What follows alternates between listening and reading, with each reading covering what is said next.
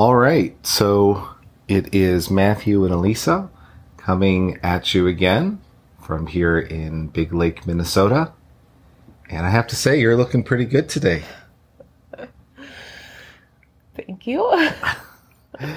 so we today we wanted to record um, just a little bit, uh, another short podcast. Again, like so, maybe I, what I should do is restate what our purpose is, because we're sort of doing this off the cuff. But um, the purpose of these podcast recordings are really to keep things short. Um, we're shooting for like 20 minutes or less, and we really want to focus on how do we empower everyday people, just normal followers of Jesus, not professionals, not um, people who are uh, fully supported um, in full time ministry, not we maybe we can have a segment on that in the future, but we're not we're not saying there's anything necessarily wrong with that. But we feel uh, that we really want to help encourage and educate and empower just normal followers of Jesus to participate in God's mission. And a big piece of that is knowing what your calling is, right? That's right. That's right. I think there is there's a really special joy of knowing what why you were made, why you were created, and what you are supposed to do. And I think that's a, a question that a lot of people are asking. And it it creates kind of even without realizing it, it, it that people are that that's the reason why it, it can create some uncertainty and searching. There's just a lot of searching going on, you know, like, well, even as a Christian, like, okay, no, I'm a Christian, I know I'm a follower of Jesus, but what am I supposed to do? And I think, uh, I think that there's part of that is just mature. Sometimes it's just maturity, but I know people who are, you know, you know, uh, quite advanced in age who still haven't figured that out. And I think that there's a real joy for, there's a real joy to, to understanding what God made you for and and being able to confidently do it. And then the other piece of that is you know, like you can't you don't really want to put roots down if you don't know what you're supposed to be doing. It's like, well, should I be putting my roots down here or should I be putting my roots down over here? So a lot I've seen it happen that a lot of times people are, you know, well, they start to put their roots down over here and then maybe it starts to get a little hard. So then they, they put their roots down somewhere else and, and so they never really put their roots down. And it can be really frustrating because there are certain benefits that you don't get, uh, you know, and certain, uh, a certain depth of community, even that you don't, you can't get unless you really put your roots down deep. And, and so that's why I think it's so important to know to know your calling and to know what you know what God designed you for and there's a real joy in that. Mm. Yeah, that's good. And something else that something you said made me think about this whole idea of um, of FOMO, uh, fear of missing out. Right. And I think that I think that in the age that we live in, there is a massive sense of FOMO, which keeps people sort of in a, this constant state of discontentment because they're always wondering if there's something better down the corner, um, if there's something better that's going to show up next week. Um, and we've we've seen this even in like interactions with with people. You know, sometimes you want to schedule something and and people will not want to commit to even like something that's going to happen next Friday because they don't know what else is going to be offered to them between now and I'm just you, I'm just right, making up right. an example like now and next Friday. So they say, well, I'll let you know. But really, I think part of it, you know, who knows? Maybe they had like in, in some of those examples, there actually was like legitimate things that they were trying to plan out. But I do think that there's a sense of people not wanting to commit to anything until the last minute because they're always looking at like what what else is going to happen you know what else is going to be offered to me and i don't want to make a decision and then find out a couple days later that that there was oh no it's it's still recording Oh, sorry. yeah no we just we are high production here folks we are I was on worried a I had cell phone stopped. no, but there's there's just a sense of like something else may come that may seem better than what I committed Yeah. to, right? And I think that there's a lot that we can learn from uh, like like the Benedictine monks and some of the ma- monastics um, during you know like the um, the medieval ages and sort of during during that time those those dark ages allegedly is there was like a commitment to um, to be a rooted presence in the places where God had planted them. And there was this sense of ownership that this is the place that God has planted me. And I'm going to put, like you said, I'm going to put my roots down deep and I'm going to be a faithful presence. So, and I think that part of calling is having, like, I think realizing what you're called to and putting your roots down deep, if even for a season. Right, right. Because you can grow in that season and you can and it's it's sort of like staying on the potter's wheel. It's like if you keep jumping off the potter's wheel, well the potter can't really shape you, you know. So you're submitting yourself to to Jesus by you know saying, "Okay, I'm going to be here for for the for a season." Yeah, that's good. And and we do want to emphasize like for a season. Um, you know, I think that for some people they may just get a very strong sense of calling and and they choose to root themselves in a place um, indefinitely.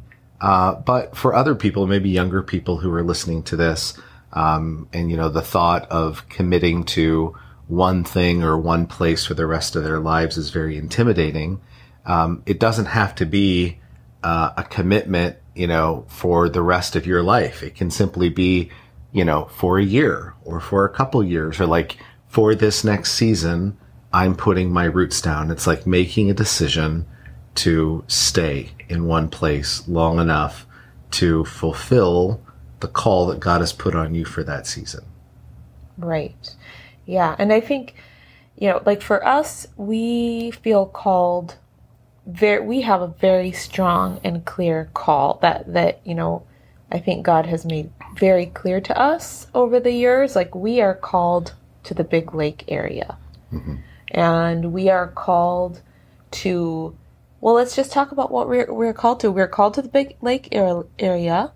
We are called to um, To reach people who fall between the cracks yep, because we live amongst the cracks. Yep, because we are crack people.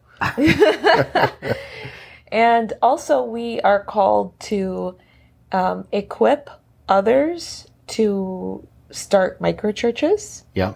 And we are called, I would say that we are called to help people find their calling.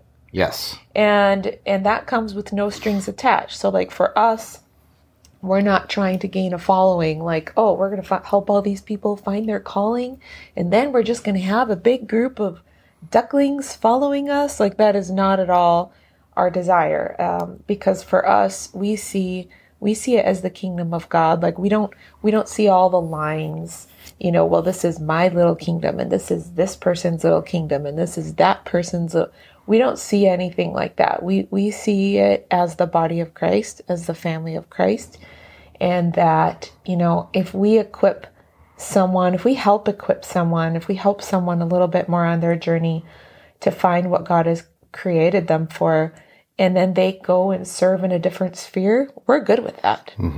And um, it, it's very important to us to to keep that at the forefront that we are not you know now of course we yes we do have people that run with us and we love them and appreciate them so much uh, but it's very important to us to to remember that the days of platform ministry are over.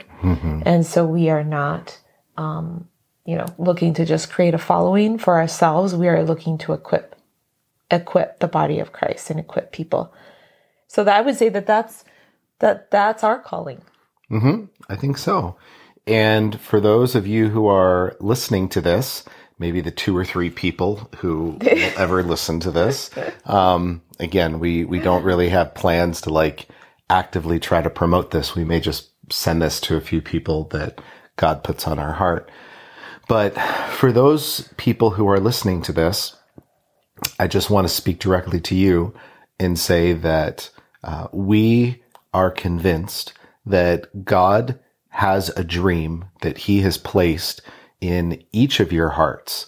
And some of you may have a better idea of what that dream may be. Some others, maybe it's a little less clear, but one thing is true, and that is God is in the process of, um, of restoring all things and making this world, making the heavens and the earth beautiful.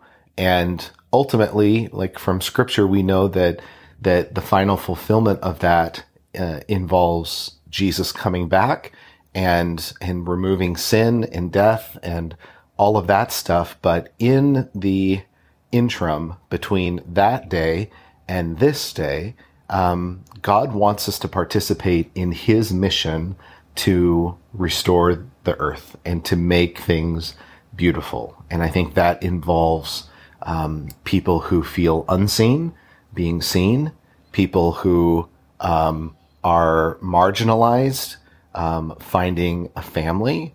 I think it involves um, uh, injustices being addressed at a grassroots level. And each of us are invited to participate in this massive work of God of restoring all things to himself. And a big piece of that is sort of discovering exactly what on earth did God deposit in each of you who are listening to this. What did God deposit in you that is unique to you? It's something that perhaps it's a calling that, that we don't have. It's something unique to you. And we want to help those of you out there to discover what that is and um, how you can steward that. Right. And I think really that process of discovery is what we talk about when we, when we talk about calling, figuring out what your, what your calling is. And I think that's where the calling lab, um, comes in. So maybe just a segue there, or were you going to say something? No, I just think, uh, you know, uh, just briefly, just that we, we have sensed the we we we sense the Holy Spirit leading us to um, to do something a little bit more intentional here with a handful of people. Um, we we we have some people in our life who, um, and, and if you're getting this, if I send you a link to this podcast, you may be one of the people that that God put on our heart. But we just we have some people in our life that we just feel that um, God is moving in their hearts and we want to be a part of their story um, your story if you know if that is if it seems right to um, to just you know help you on your journey and and to see you um, I don't know help me say what I'm trying to say here well I think see you propelled forward. Yeah, I, I think I think for most of you out there, you probably already have a bit of the picture. And I think what can really be helpful is um, connecting with other people in person, or I suppose a Zoom if, if people are remote, but connecting with other people and maybe just getting a little bit of clarity on like connecting the dots, right? so I think that the goal of a call of, of the calling lab is not, you know, hey, we're going to sit down and we are going to tell you um, what your calling is. Right, um, right. All of you who are listening to this, you you are the experts uh, on yourself. You know, only you have lived inside of your body and have interacted with uh, God in the way that you have. But I think what we would like to do through Calling Lab is maybe provide a few additional insights and things for you to consider but really help you connect some of the dots and walk away from um, from this uh, um, this event um, having a little bit more clear direction of of what what's next. So when we talk about the calling lab, I think we're talking about helping people get clarity in, in a few different areas. And I'm just going to throw out a few, and then at least I'm, I, you probably have a few things to add here, but, um, really like I, identifying like what kind of personality do you have and how can that personality be used for the kingdom? Um, also, there is this concept of, of giftings, right? And in Ephesians, Paul talks about how God gave um, gave five giftings to the body of Christ, and those giftings, as stated in Scripture, are the apostle, the prophet, the evangelist, the shepherd, and the teacher. And I believe that these are five different types of giftings that I would argue every believer in Jesus will find that they move in one of those or two of those um, a little bit more than the others, and that's that's really a um, a unique um, dispensation of grace that God has given to each each of you. Um, and I would even argue like it's not necessarily tied to your personality. Scripture talks about how God gives these gifts, and um, and so you know you may be a sort of naturally wired as an introvert, but God may have given you the grace and the gifting uh, to grow in um, in evangelism and like like proclaiming God's word through your unique personality. And I think that at least for us, it was very helpful for us to sort of figure out the way that God has wired us in our personality, but also like the unique grace that He's put on our lives and how those things work together. So we're going to talk about um, uh, personality. We're going to talk about um, giftings that are given from God.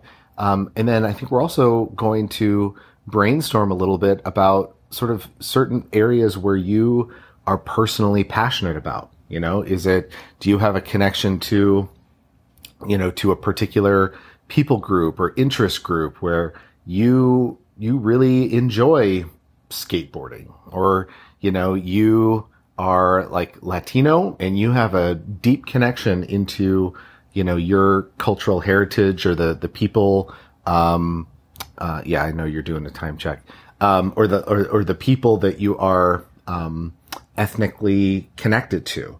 So helping, helping to discover those things and really looking at all of those different ingredients and prayerfully asking the Lord, Hey, Lord, how do you want to? Some listening prayer. Yeah, and listening prayer, right? Um, how do you want to put all these different ingredients together to make something beautiful in this next season? Yeah, so and it, so it's going to be a four week. We're going to do it for four weeks. Mm-hmm. We're looking for a group of people that would like to do this with us for four weeks. The start date is TBD, but it will be soon. and it'll probably be at Ember or via Zoom. Um, and so let us know if this is something that you're you'd like to be a part of. Uh, we I think we already have a small handful of people, mm-hmm. and so and it's going to be. Uh, I, th- I think I want to mention also it's going to be highly collaborative. It's going to be it's going to be interactive. So there's there's a little bit of of teaching that will be done just to set the stage, but it, it's going to be short. Um, the majority of this is going to be um, you know dialogue with other people, um, listening, doing some prayer, and and there's just an amazing uh, workbook that we're going to use uh, that comes from the Tampa Underground. Um, some friends of ours down in Tampa, Florida, uh, and we figured, hey, if it ain't broke, don't don't fix, don't it. fix it. And I think we're going to charge five bucks a person for materials. Yeah, if if if you can, if you can swing the five bucks, it would sure help because uh, each of the work workbooks uh, it's about hundred pages, so we have to print those out and have those prepared ahead of time. So, so yeah, if you're interested, let us know, and I think that's it. All right. See Bye. Ya. Bye.